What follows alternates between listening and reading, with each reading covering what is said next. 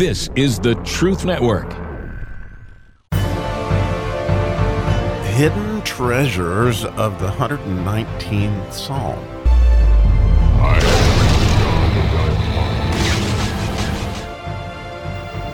So we're going to have fun, fun, fun until the daddy took her T-bird away today as we are switching from the Pe section to the Tzaddi, or some people would say Zadik section of the 119th Psalm. We're going to be in verse 137. But before we um, jump into that verse, we want to do just a little bit of overview. We're coming from that idea of the presence of God or the face of God, as we've talked about all those verses where He's shining His face upon us.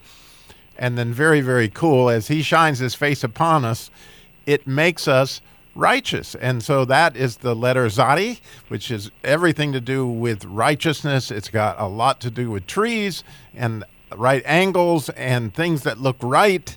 And so it's a really, really cool letter. And I really look forward to the exploration of all that it means and how important it is in our lives. Uh, way more than I would have said years ago, but the the longer I live, the more I see the beauty of this letter and the idea of righteousness. So, verse 137 starts out, of course, Tzaddi, and it says, Righteous art thou, O Lord, and upright are thy judgments. And so here we would have the first anointing or the um, you know the wisdom anointing from Isaiah 11 as we talked about that you know, Jesus had these seven anointings in Isaiah 11. And so he is the Word, and every single letter has these anointings. And so uh, what the Holy Spirit has kind of shown me is that these verses line up amazingly with these anointings.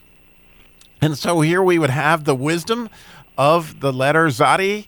And, you know, there's tremendous wisdom um, in this. And you know, as a comparison verse, and there's no doubt in my mind that, that, that, that King David used this verse from Deuteronomy 32 as a basis for this.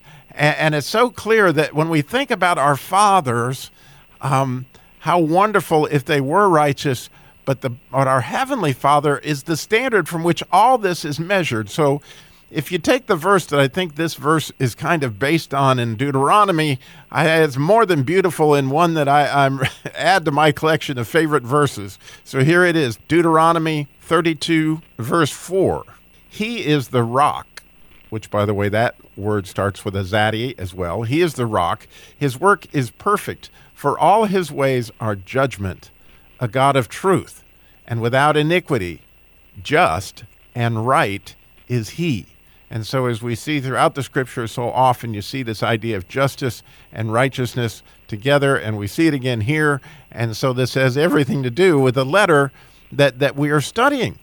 And so, interestingly, I, you know, it's so important, I think, that when we look to God, we realize that everything He's doing, everything He's doing, every little smidgen of a detail in His Word and in our lives is perfectly righteous and perfectly upright. And so, this idea of upright is really a beautiful thing when it says, upright are your judgments. That this idea that when you look down a straight line, it, it looks absolutely beautiful because it's perfect.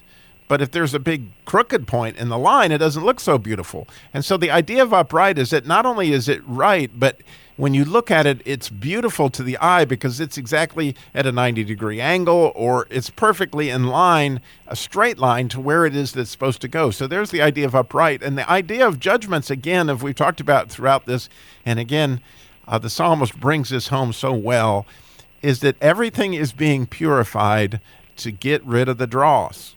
In other words, everything is going to be made perfect without blemish, and he's getting rid of everything that's not righteous and, and highlighting that which is righteous.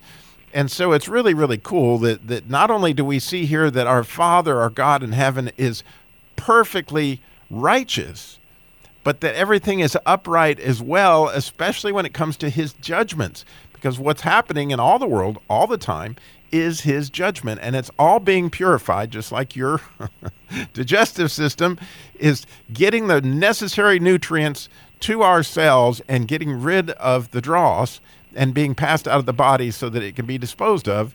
And and there's the idea, you know, that, that we talked about in that one verse in the Samech section where, you know, thou puttest away the wicked of the earth like dross, you know, and, and so that's what's happening is the wickedness is getting gone by dross, but we're looking at this pure our righteousness. So, you know, the sad news is sometimes we can judge righteousness by what's not right, right? And and the sad, really, really sad things. Often this has to do with our parents. Because when I was looking to my dad to be righteous, and certainly I had him on a pedestal when I was young. We had a beautiful family. We're probably, you know, like father knows best in my view, the way I grew up.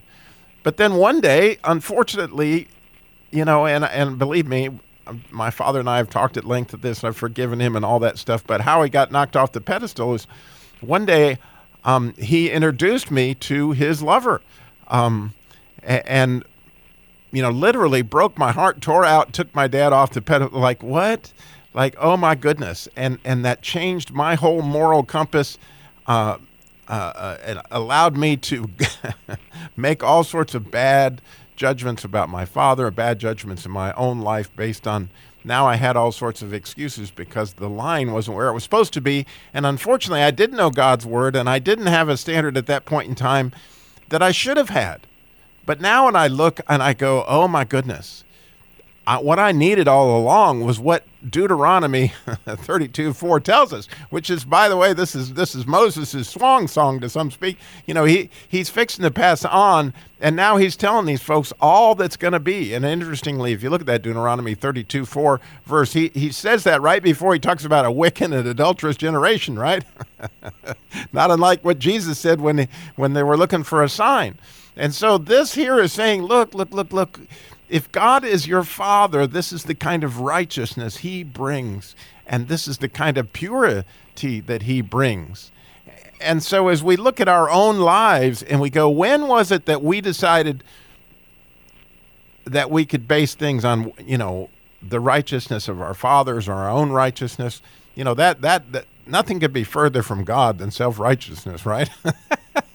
I mean, the, the idea of that is beyond like crazy the only way we're going to get right and the only way that, that that, that could happen is through Jesus' righteousness, what he paid on the cross, which, by the way, you know, when you look at the idea of a tree, it starts with a zadok because it is at a right angle. And that's exactly where Christ had to die on that tree to make us right. And the beauty of that is beyond understanding, and we are going to be looking at that. This is the wisdom the wisdom is that, look, we want to know what the standard is for righteousness? Look at God. He's perfect. The lines are perfectly in line. And, and, and that way we can really, really have Him in that position where we can worship Him because He is, right? He is completely righteous and upright are His judgments. Thanks for listening.